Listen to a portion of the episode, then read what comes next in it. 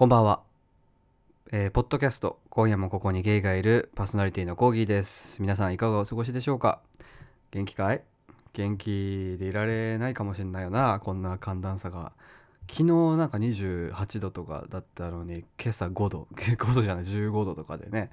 やってらんないですよね。やってらんねえよな。お大きな声を出していくしかねえよな。おい おいやってらんねえよな終わらない歌を歌おう。でねまあ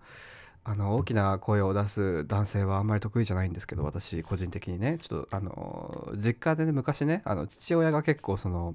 感情表現を大声とあとドアを閉める音の強弱でするような人だったからちょっとそれが それがねちょっとあってねあんまりそういう人好きじゃないんですね。大きな声を出す人とかね。だから今日もあの皆様のお耳の恋人コーギーとしてよりねこうおとなしい落ち着いた、えーうるさくないそういった声で今日も今夜も収録していけたらいいかなと思っておりますがまず最初に言うことはですね。えーっとあれです。なんだ。12月10日にね番組の、えーオフ会イベントをやりますよという話を前回配信しました。でそれで結構いろんな人から反響も感想とかもらって行きたいとかね行くもうすでに申し込んでくださった方も何名かいてなんかこうね大学生とかね未成年とかがいてね ちょっとビビっちゃってね本当に。なんか マジみたいな。なんかまあやっぱりいろんな人が来てほしいとは思う。でツイートの方にも書いたんですけど別にそのセクシャリティゲイの人だけを呼ぶ会とか全然ないので全然セクシャリティとか関係なしにあの皆さん番組聞いていつも聞いてくださってる方があの楽しく過ごせたらいいなっていう場にしたいと思ってるので、まあ、いろんな人が来ていただければあの嬉しいんですけど。なんか10代あのお便り参加希望の方はね番組のお便りフォームから、あの申し込みいただいてるんですけどなんか年齢の欄に10代とか書いてあると 怖え怖えみたいな。ついつい6年前まで私10代ギリ10代だったんですけどなんかすごい全然違う人に感じますね。でその12月10日のねえーイベントに合わせてその行けないけどその会場とか番組のそのオフ会のサポートしていただける方がいたらあの Amazon のウィッシュリストをね公開しておくのでそこでこうパーティーとかオフ会に必要なものあの送ってくださいみたいなことをね前回の配信でちょろっと言ったんですけどそしたらですね早速もう本当にあの配信をしてからもう次の週ぐらいにピンポーンってうちに来てであのですねワインがね届きました。リスナーさんからワインがと多分リスナーさんだとあのこのワインをその欲しいものリストから送っていただいた方はあのなんていうの？送り主とかが全然匿名で何も書いてなかったのでどなたどのリスナーさんどなたが送ってくれたのか全然わからないんですけどだからこの場をねもし聞いてるてらこの場を借りてちょっとお礼を伝えたいんですけどでもしよければねあの私送りましたってなんかで DM とかで言ってくれればあのちゃんとお礼したいと思ってますのでであのーまあ載せてリストに載せていたポルトガルのねワインを、えー送っていただいてでもう一つはあのー会場当日ねグリューワインをやろうかなみたいなことを私が言っていたのでそのグリューワイン用のワインあのドイツで作られてるグリューワイン用のワインのそのワイン2本 ワインのボトル2本を送っていただきましてありがとうございます。ぜひ皆さんあのオフ会に来てくださる皆さんと一緒に会場で楽しみたいと思います。なんかねやっぱグリューワインもしたいし普通にワインとしても美味しいワインを飲みたいと思ったからあのポルトガルのワインってすごい美味しいんですよ安ポルトガルとかってあんまり目立たないんですけど実は意外とワインいっぱい作っててで結構スペインの手柄とかにされちゃったりしてるらしいんですけどポルトガルのワインってすごく美味しくてしかも安いのであのたまに自分で飲む時とかも結構ポルトガルのあワインポルトガルのワインだと思うと買ったりしてるんですけどカルディとかでね。で送っていただいたのは、えー、とグレアムズの、えーなんだこれはファインルビーポート。ビーニョ・ドゥ・ポルト。あの赤ワインですね。ポートワインってよく言われますね。赤ワインであのーグリューワインにもできるようにホットワインにもできるようにちょっと甘めの甘口の赤ワインを、えーリストに入れておいたところ送っていただきました。ありがとうございます。そう。でもう一つは本当にねグリューワイン専用に作られてるワインなのでよりこうキャッチーな結構誰でも飲めるようなあのなんていうの？甘甘めというかその癖がないあの結構キャッチーポップな ワインになってますね。ブリューブルー Glühwein って書いてありますね。トリン、 Trinkfertig、gewürzt、ノーカイザッツみたいなことが書いてありますね。楽しみだな。12月っぽいですね。こういうワインとかを見るとね。そう、という感じですね。あ、で、えー、っと、なんか別の日に、そのワイン、やったワインリスナーさんから頂いた誰だろうみたいな思ってたら、なんか別の日に またポストに入ってて、これは、あの、これも多分リスナーさんから送っていただいたと思うんですけど、あの、こっちは、えっ、と、送り主の名前とメッセージがついていて、送り主が KH アンダーバーさんですね。これはあの、普段パトレオンの方でサポート、マンスリーサポートいただいてる KH アンダーバーさんという方がいるんですけど、その方から、なんと、えー、ケイトのクリアマスカラが届きました なんか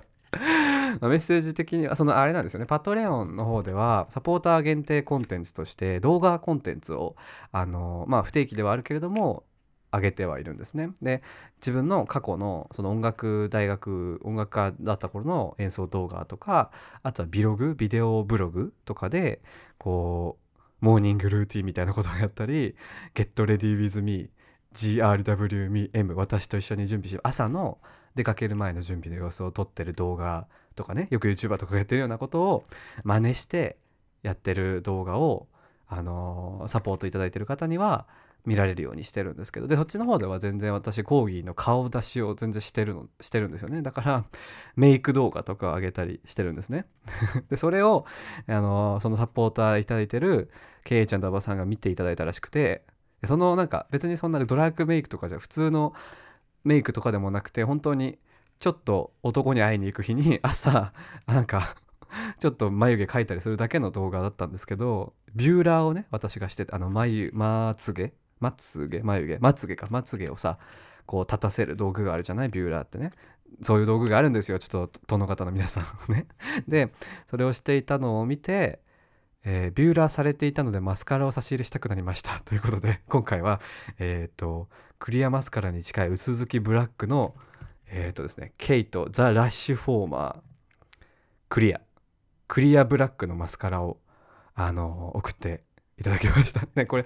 どうやって送ったんだろう？あれかな？Amazon の欲しいものリストだと欲しいものリストに載ってないものでも送れるのかな？多分それで送っていただいたか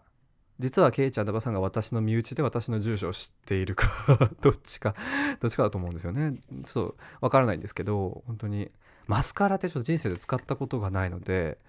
ちょっと使ってみるのが楽しみですね。これも多分ねせっかくいただいたからねちょっと使ってる動画はあの後日ねまた撮って、えー、パトレオンの方にあげたいと思いますのでぜひケイちゃんダバさんはそれをね見ていただいて あのコーギーがあの自分が送ったマスカラをしている動画を見てちょっとハッピーな気持ちになっていただけたらいいかなと。不思議な人生ですね本当にね。ということでねありがとうございます本当に、えー、そういう感じでそう。でえっ、とその12月10日のオフ会イベントはまあえーとまあ、随時、あの申し込み募集してるんですけど、まあ、なんでやるかっていうと、まあ、総再生回数番組総再生回数が10万回いくよ記念なんですよね。で前回の配信では実はまだ言ってないけど、まあ、そういうことにするよみたいな話をしたと思うんですが、えー、とこれを収録している今日現在ですね私のこのポッドキャスト「今夜もここにゲイがいる」はですねなんと総再生回数がですね9万9937回です。だからあと63回で10万回再生になるわけだ。だから これを聞いた人がある、この世界中の、この広い地球上のどこかにいる一人が、あと63回繰り返し聞いてくれれば、もう10万回再生いくわけだ。10万回再生ってすごいな。ちょっと異形に感じる。勝手に。まあそんな感じでですね、まあ12月10日のね、あの、イベント、私も、あの、ちゃんと準備しといて、して、して、あ、で、あれなんですよ。過去にね番組出ていただいた、あのー、私とのあと2人、あのー、通称パワーパフガールズこと、あの私と大輔さんとサクさんが、えっ、と12月10日？10日かな？あそうか10日。なんで10日かな？って言ったの今。10日の当日は来ていただける今のところね来ていただけるっていう話にはなってるのでそのパワーパフガールズとしてねいろんな準備をしてで当日ね大輔さん料理上手だからあの前回話してた豚汁とかなんか芋煮は全部大輔さんにこう 丸投げ丸投げしてねシェフ担当になってもらおうかなみたいなことも考えつつね。まあちょっとまだあんまり決まってないんですけど。という感じでねあの準備しておくので是非年の暮れ2022年の終わりにですねまあ土曜日の午後あのー、慣れして死んだリスナーさんとかね他のリスナーさんとこう美味しいもの食べて美味しい酒飲んで美味しいソフトドリンク飲んでこうわけわけわけわけしてこうちょっとだけでもねあの日常とかね普段のことを忘れられるような時間が過ごせたらいいかなと思ってるので、えー、もし参加希望の方がいましたら、えー、前回のエピソードね前回の配信も聞いていただければ詳細があの喋っていますのでそちらをそちらから申し込んでいただければいいかなと思います。はいということで今回も喋っていきましょうかね、えー、ポッドキャスト今夜もここにゲイがいる。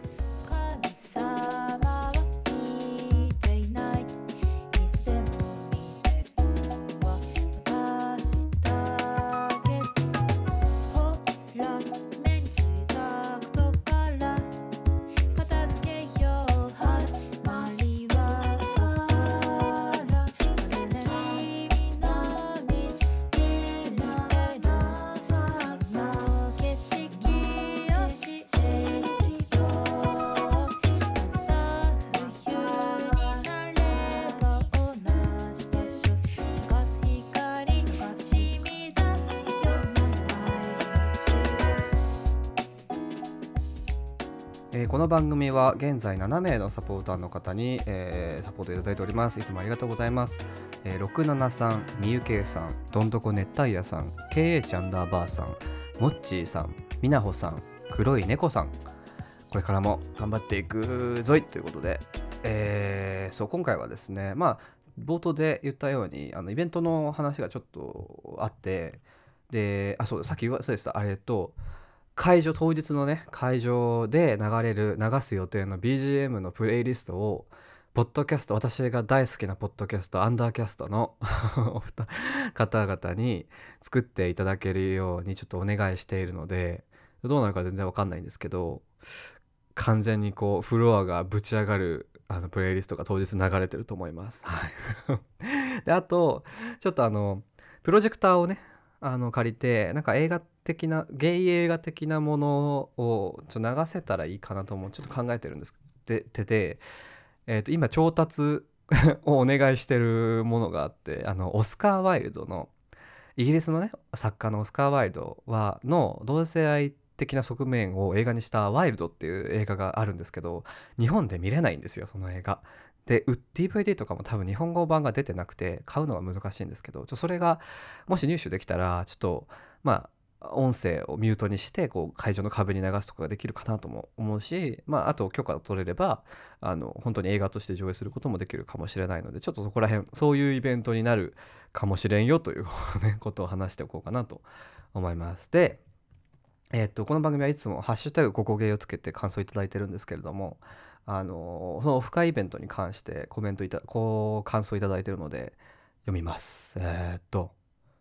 はい、えー、どんどこ熱帯夜さんですね。ハッシュタグここゲー157回。お楽しみ会みたいな楽しい楽しそうなプログラム。お時間があればプレゼント交換もしてほしいくらいです。忘年会シーズンに家にあったいらないもの限定とか予算200円までと制限してハードルを下げて何度かやったものです。今回は仕事の関係で断念ですが応援しております。マッチョということで。ありがとうございます。どんどこ熱帯夜さん。そう。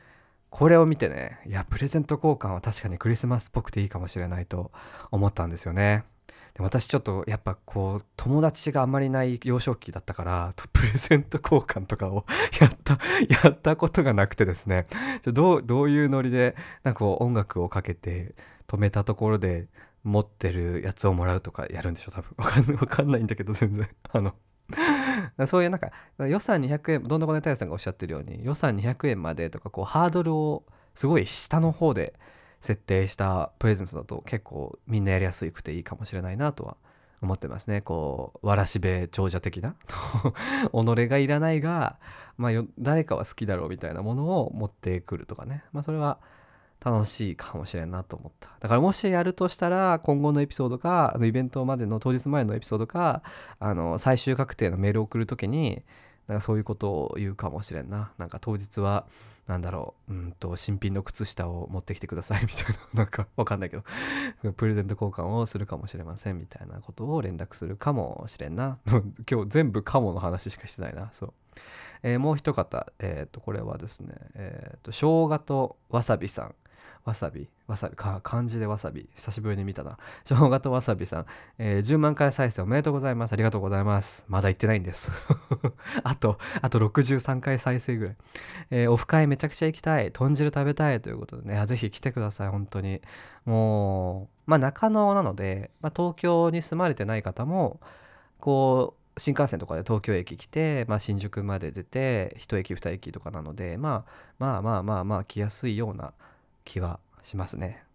だから、だから頑張って来いみたいなそういうスパルタ的な話ではないんですが、まあいろんな人がね、来てくれたらいろんな話ができると思うので、いろんなね、こう、なんていうの？あの、セッション いろんなセッションできると思うので、あの、ぜひ来てほしいなとは思いますね。はい。ということで、えー、っと、イベントの関連はここら辺で。でね、ちょっとあの、ツイッターでね、ハッシュタグここゲイをつけてつぶやいていただいてる方が結構たくさんいて、で全然読めてないんですよね、最近ね。ちょっと申し訳ないんですけど、ただまあこれは、あの、またやり始めると長くなってしまうので、後日まとめて、えー、収録、ハッシュタグここゲイ会を収録しようかなと思っております。いつもありがとうございます。そう。で、えー、っと、今あれなんですねこれは。この配信はこの収録はですねちょさっきネイルを塗ってて。あ明日から週末だからね。今日ネイルを塗っててネイルを乾かしてる最中に今これ収録してるんですね。こうマルチタスクでしょ？あのいわゆる血豆血豆色？血豆ネイルって呼ばれてるらしいんですけどちょっと赤黒い感じの色のねネイルを秋だから。してみたんですけど結構結構いい感じにね血豆色でねちょっと気に入ってるけどなんか調べたら塗った後に調べたんですけどなんか男受けが悪いって、ね、ネットですごい非難合々でしたね血豆色ネイル。可愛いじゃんねこの血豆。なんかちょっとなんだろうあのエンジよりもちょっと暗い色っていうのかな。なんかこうちょっと栗みたいな栗の表面みたいな 色をしてる赤黒いネイルなんですけどやっぱまメンズネイルってね最近流行ってますけど黒とか塗るとやっぱちょっとなんだろう。結構バンドをやってる人かなみたいになっちゃうじゃない？いいんだけどさそれでもさかっこいいんだけどバンドやってないから私は。だからでもオレンジとかはあんまりこう気分として合わないから結構この血豆色はね自分のメンタリティにすごい合ってる気がしてねすごい気に入った。気に入ったけどねちょっとあんま乾乾きが悪くてね今何も触れない。乱す王になっているんですけど。そう。いや男受けとかさくだらねえ概念やめない？やめない？なんか。ね男受け男受けのため男受男受けとかさ女にモテるみたいなさその対象を物化するあのキャッチーな概念やめない？インスタとかにそれ流すのやめない？いや本当にさいや今で始まったことじゃないけどさこうねあのゲーム系のマッチングアプリとかねあのナインモンスターズとかねいろいろあるんですけど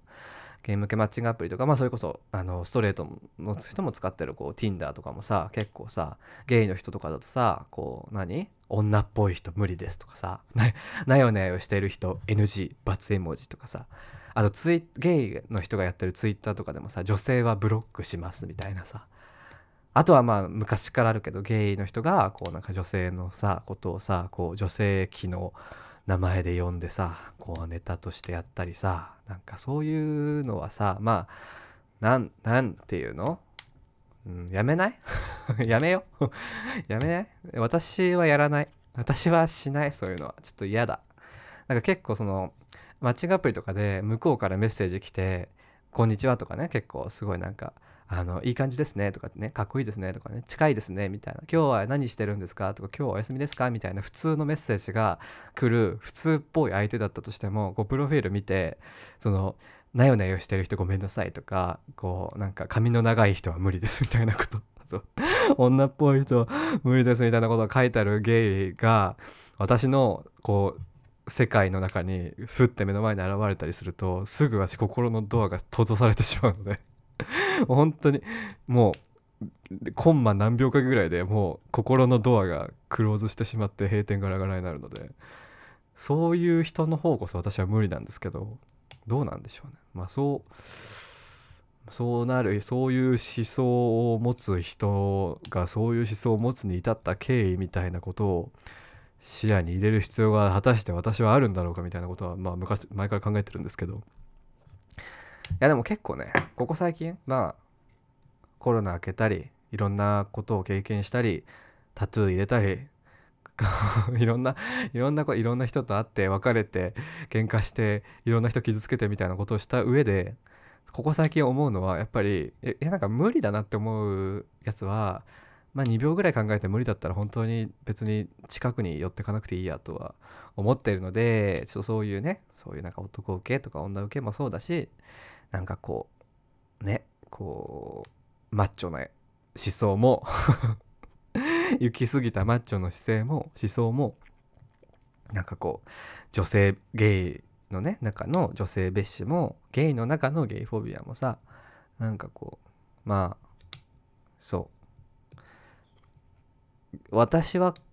そういうのには賛成しないよと思うからそういうスタンスはちょっとまあ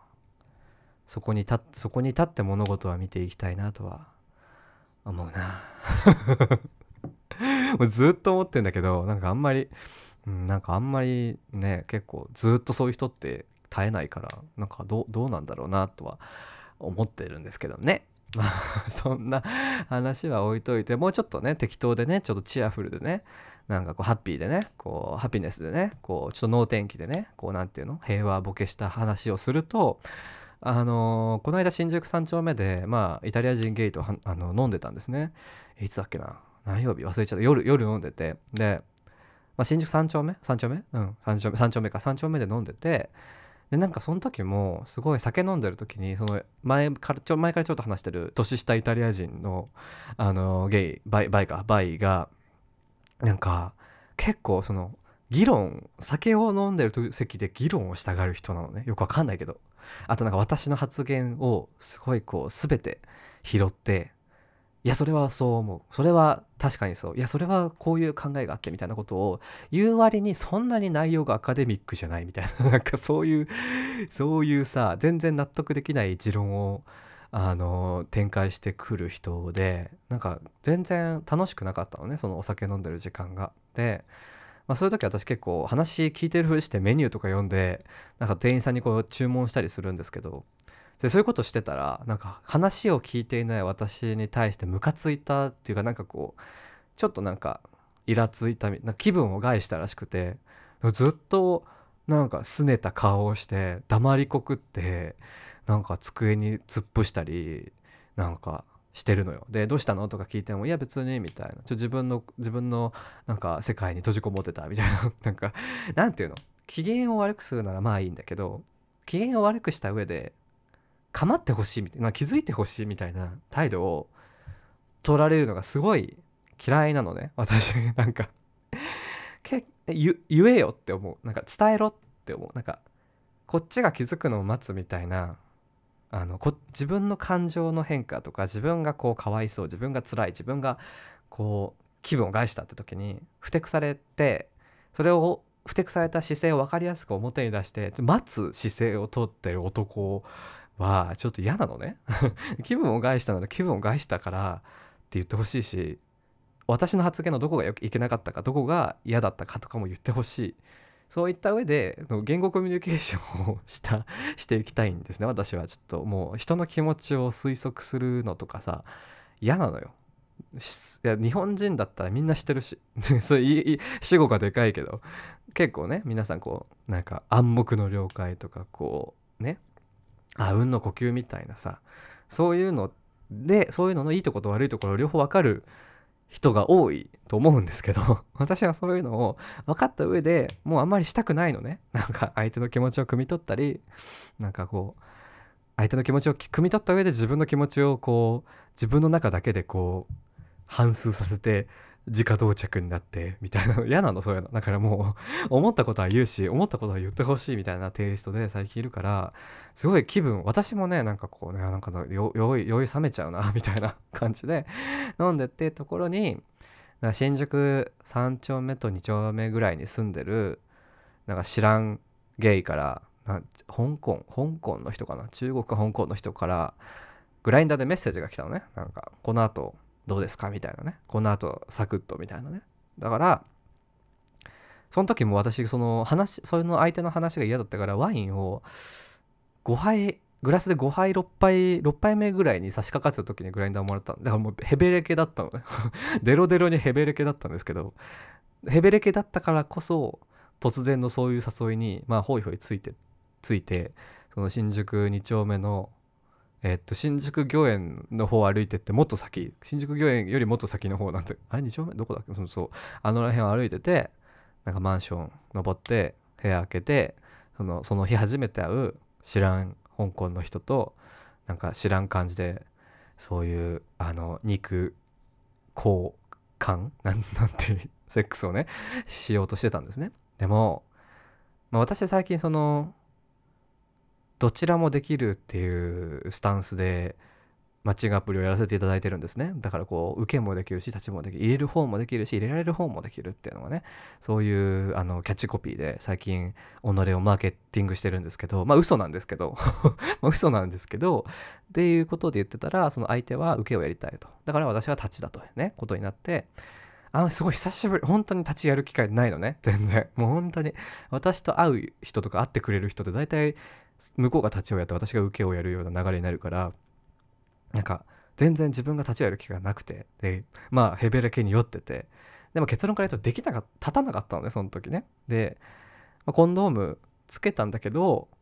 途中でなんかこう元気なくなるあるでしょ？そういうなんかこう 酔っ払いすぎてるとあんまりこうあのポスティオンがエレクチオンしない時もあるでしょ？でそういうことに私もなってしまってであちょっと今日はごめんけど無理だわみたいなね話をしたのね。でまあ向こうも全然いい人であじゃあしょうがないよねみたいな感じでこうバイバイする流れ。だから何もした前期のみ。何もせずに別れるバイバイする流れになったんだけれども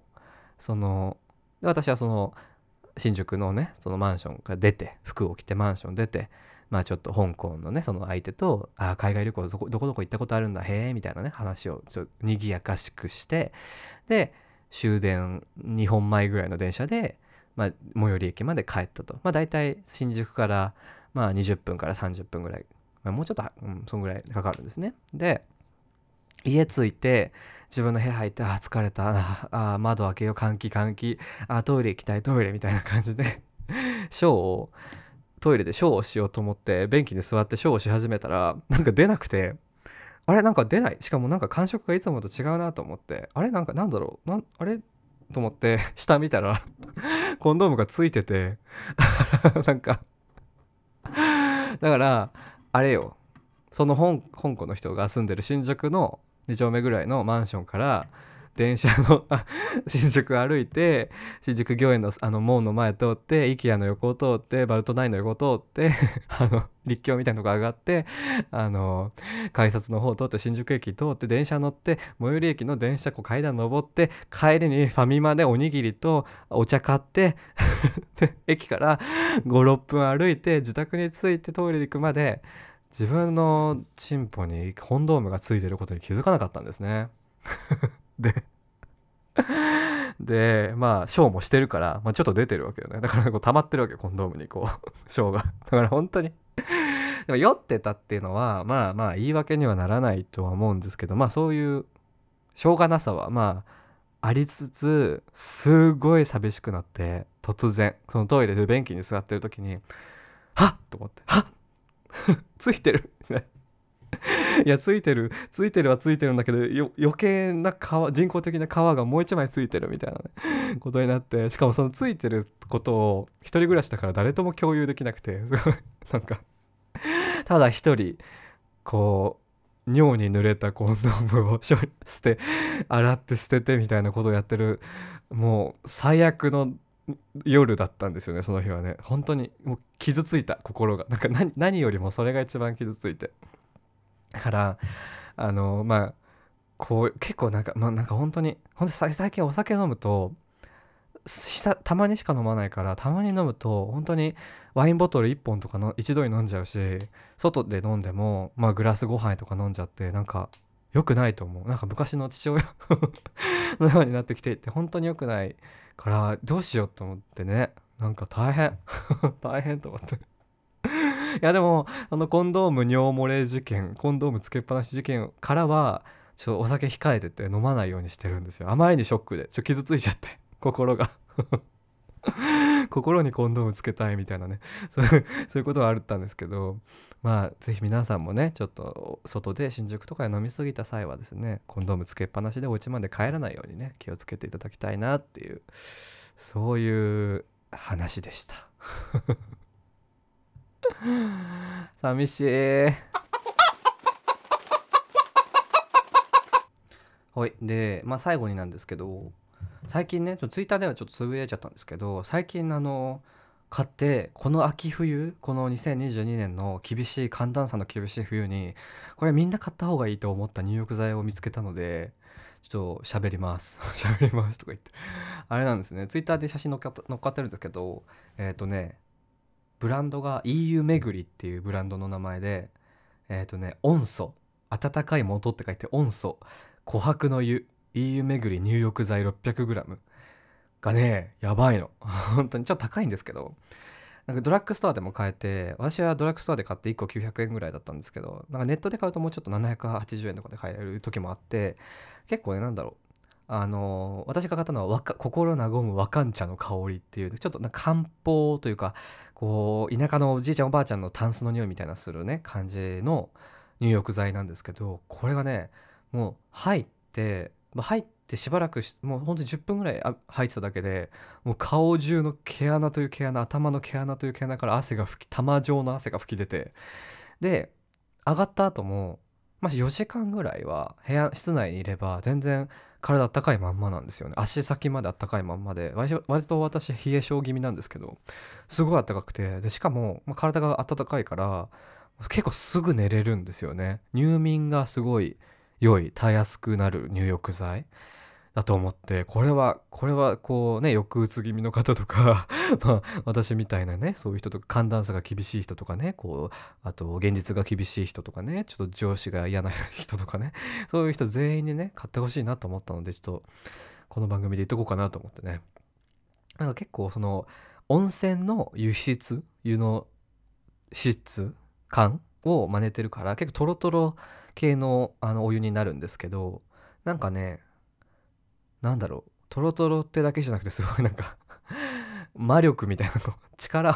パワーを感じるね湯の質感になるからねそれだけでも結構あなんかいつもと違うなって思ってねすごいいい感じになれるんですよね。でまあ結構ヌルヌルした駅になるのでちょっと風呂場広い人とかは多分つるんってね叶姉妹みたいな風呂場に住んでる 人は結構あの脱衣所とかでつるんってなると思うんですけど結構だいぶおすすめですね。ああとその追い炊き機能がない風呂とかあとユニットバス系の風呂しかない人、まあ、うちもそうなんですけどうちもユニットバスなんですけど人でも結構お風呂時間を楽しめる冷めないからすっごいおすすめ。もう本当にここ最近一番買ってよかったと思うのが入浴剤ってどうなんだお前って感じなんですけど 本当に本当に良かったからもうみんな買ってほしい。でもみんな買ってもらったでもみんな買ってもらったら値段が下がったりするかしらね。どうどうかな。でも、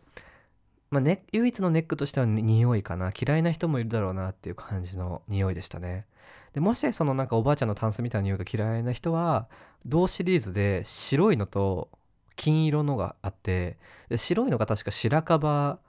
の匂いかなんか。あ違う白樺のお湯かなんかで匂いが硫黄系の匂いで温泉っぽい匂い。で、えー、金色の方が確かヒノキかなんかヒノキ系の匂いだったかな。だからそっちの方がまあ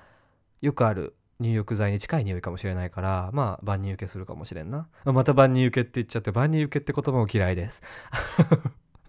女受け男受け万人受け嫌いです。そう。だから結構おすすめですね。温素琥珀の湯 EU 巡り入浴剤おすすめです。ドラッグストアで買えるからもうこれ聞いた後すぐドラッグストア行った方がいいね。あとはそうだな。あとはああとね私あんまり髪の整髪量とかつけないんですけど仕事の時はあのジェルで安いもう松本清とかドラッグストアで一番安いあのプライベートブランドとかの大容量ヘアジェルみたいな感じでまあ七三っぽくしたり前髪上げたりこうオールバックとかにしてたんですけどなんか最近もう前髪を下ろしたいなって 思うようになってきてなんか。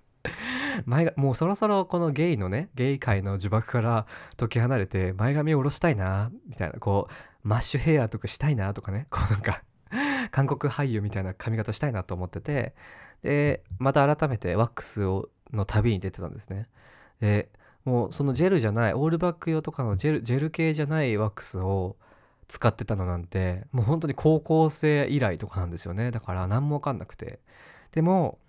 ギャッツビーとかだとちょ匂いがあんまり好きじゃなくてなんかグリーンアップルの香りとかねなんかあるじゃん。そうちょっと人工的とケミカルっぽい匂いがあんまり好きじゃなくてでもメンズのヘアワックスって全部ケミカルな匂いするんですよ。あとなんかアクアマリンとかオーシャン系の匂いがしててそういう匂いがあんまり好きじゃなくてね。でどうしたもんかなと思ってるところでえっ、とねこれを今取ってきたんですけどこれを見つけてね非常に良かったんですよね。えっ、とねこれはどこどこのだこれ？あデミデミっていう会社が出してる人用にピュアワックス 11A ってやつですね。なんか人用にっていう名前のデニデデミか？デミっていうブランドはあのウェーボってあのなんかさレゴブロックみたいな形したヘアバックスあるじゃない？カラフルな。あれを出してる会社が出してるえっ、とこれはねサロン専売違う美容室専売品なんだけどドラッグストアでも買えて人用にあのどちらかといえばウィメンズ向けのワックヘアワックスとして出してるめあのラインででも一番硬い 11A ってやつは全然メンズでも使えるっていうのをねあのなんか YouTube とかで見てほうほうと思って買ってみたのよ。すごい良かった。なんかね少量であのすごい全然なんていうの足りるしあれなんだよね。チューブ珍しい。メンズワックスには珍しいチューブタイプの容器に入っていてでねあれなんだよね。匂いがねすごい自然な何使ってんの？自然な匂いがするんだよね。何の匂いとかは書いて書いてないんだけどローズヒップ油エモリエント成分。これ保湿とかだね。あとホホバホホバ油ヘアセット成分カニナバラ果実油とかが入ってるえっ、とそうね。あとカニローズマリーオイル。ヒアルロン酸。そうなんかね肌にいいんだって。肌とか髪にいいしすぐ落とせるしそんなにこう何て言うの？臭臭すぎないみたいな。まあ結構まあ何て言うんだろう。どちらかといえばガーガーガーリー？ガーリッシュ？なんていうの？自然自然派の匂いがするから良いシャンプーみたいな匂いがする感じかな。うん。そんなにきつくないからすごいすごい好きだなと思った。でねパッケージも可愛いんだ。なんかね森みたいな絵が描いてあってね。馬馬か鹿みたいなのが書いてあるね。可愛い。あとねそのチューブの出るところ出口のところが斜めにあのこう形がカットされててあのちょっと美容高い美容液みたいなさ塗りやすいアイクリームとか あと高いリップクリームとかってさちょっと斜めに切れてたりするじゃない？ああいう形になっててねすごい使いやすい。これはかなり良かった。うんかなり良かったですね。人用に。人用に？ピュアワックス。で 11A 以外の硬さもドラッグストアで試してみたんですけどちょっと緩い緩いかな。男性のには緩いのかなと思うのでメンズがメンズの髪質で買うのであれば、まあ、11A がいいんじゃないかなと思います。まあそんなにヘアワックス界の中ではそこまですごい高いわけでもないような気がするな。うん。あシアバターとか入ってるんだ。へえそうこれがねよかった。人用にピュアワックス 11A これを聞いてあなたも同じヘアワックスを買うと私と同じ匂いを頭からさせられることができる。ま誰が誰がしたいんだっていうことではあるんですけどそうですね。まあヘアワックスそう入浴剤とヘアワックスかな。最近買ってよかよくて皆さんにおすすめできしたいのは。そう最近ねあのリップクリームを探してるんですよね。なんかねあの食べ食べても美味しいリップクリームっていうのを探してるんですけど なんかあんまり見つかんなくて。ネットとかで探すと本当に本当にリップクリームを食べてるあの鬼人の方のレビューとかしか載ってなくて。なんかあんまり情報源がないんですけどちょっと食べ食べても美味しいようなリップクリームの情報があったらちょっと教えてほしいかなと思いますね。なんか話とか情報を見た感じだと iHerb とかの通販サイトで売ってるようなリップクリームは割と食べても美味しい系のものが多いらしい。らしい。本当にさコーヒーとか紅茶とかもう本当にばっか飲んでるから朝とか夜塗っても常に唇がガビガビにすぐなるんですよね。で寝る前は前もちょろっと話したあのー、なんだっけキュレルのあのリップバーム最強リップバームを塗って寝てるんですけどもう朝ね目覚めのコーヒー飲んだらもうすぐ唇ガビガビになるんで ちょっとリップクリーム開拓したいなって思ってますね。そう。いやなんかさ、まあ、唇関連でこういう話をするのはあれなんですけど男性のさ、まあ、ヒゲが生えてる男性いるじゃない？でさヒゲが生えてる男性ってさ私はちょっと体質でヒゲが生え今まで一回も生えてこないヒゲが生えてこない人種なんですけどヒゲが生えてる男性ってさこう己のキス接吻行為がさ相手のさ、まあ、私のさ口の周りとか、まあ、唇とかにさどれほどのダメージをさそのヒゲが与えてるかさもっと全てのヒゲの民がさもっと自覚してほしい。やしてしろって感じ。すごい。もう本当になんかさこれ私の私の肌が弱すぎるのかもしれないんだけどさヒゲ武将口ひげとかさ顎ひげとかさまあその多かれ少なかれひげ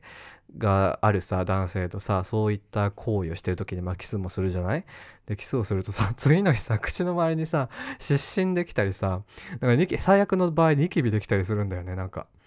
あとなんか終わった後あの顔洗ったり口洗ったりシャワー浴びる時に鏡見ると口の周りが すごいなんか 真っ赤になってたりちょっと傷がついてなんかあのめちゃめちゃ鼻かんだ後みたいになってたり鼻鼻をかんだ後の鼻みたいになってたり真っ赤になってたりしてていやちょっとヒゲ怖っと思ってね。いや世の中の人はこんなに硬いこうて鉄でできている 毛が口の周りに生えてるのかと思って。本当に昔はなんかそんなに気にしなかったんですけどなんかここ最近すごいなんか殿方とそういうことをするたびに口の周りが荒れて何なんだろう？ヘルペスかな？ヘルペス？なんだろう？なんか赤ん坊のなんかあのでなんかあの口唇ヘルペスとかそういうやつかな？違う？いやなんかねいや治る。リップクリームとか塗ったりオロナインとか塗ればすぐ治るんだけどすごい痛いしヒリヒリするんだよね。だからね世の中の男性はちょっともうちょっとひげを柔らかくしてほしいなとは思いますね。どうなんだろうね。これはあれなのかな？ノンケ男性とかゲイ男性でそのヒゲに対する意識っていうのは違うもんなのかな？まあよく言うじゃない？そのなんかさあの体臭を気にしてないマッチョとか体臭が臭いあの大柄の男性は全員ストレート男性みたいな。これ誰が言った？私が言ったんだっけどなんかそういう。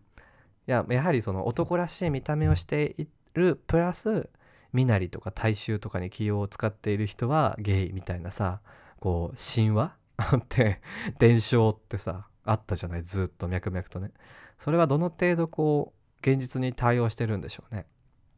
まあ別にのんけでもストレートでもゲイでも何だっていいんですけどそのヒゲが生えてこう鋼鉄のさ こうたわし亀の子たわしのようなさヒゲが生えてる殿方はさなんかこうひげが当たらないキスの仕方とかをちょっとこう習得してみたら男受け女受け万人受けするんじゃないでしょうか。いやーなんかねいやまあわかるんだよ。ね。そりゃさ盛り上がったら激しいキスもしたいじゃない。それは私もしたいよ。ね。そりゃそう。でもさまあほらあんまり口の唇の外側がこうぬベロベロこうもうよだれなな 唾液でベロベロになるようなキスをさ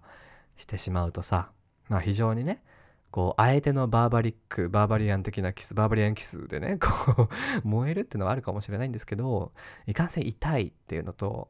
マジ口が荒れるっていうのがあるのでちょっとどうなの？どどうですか？っていうあの 草案を提出します。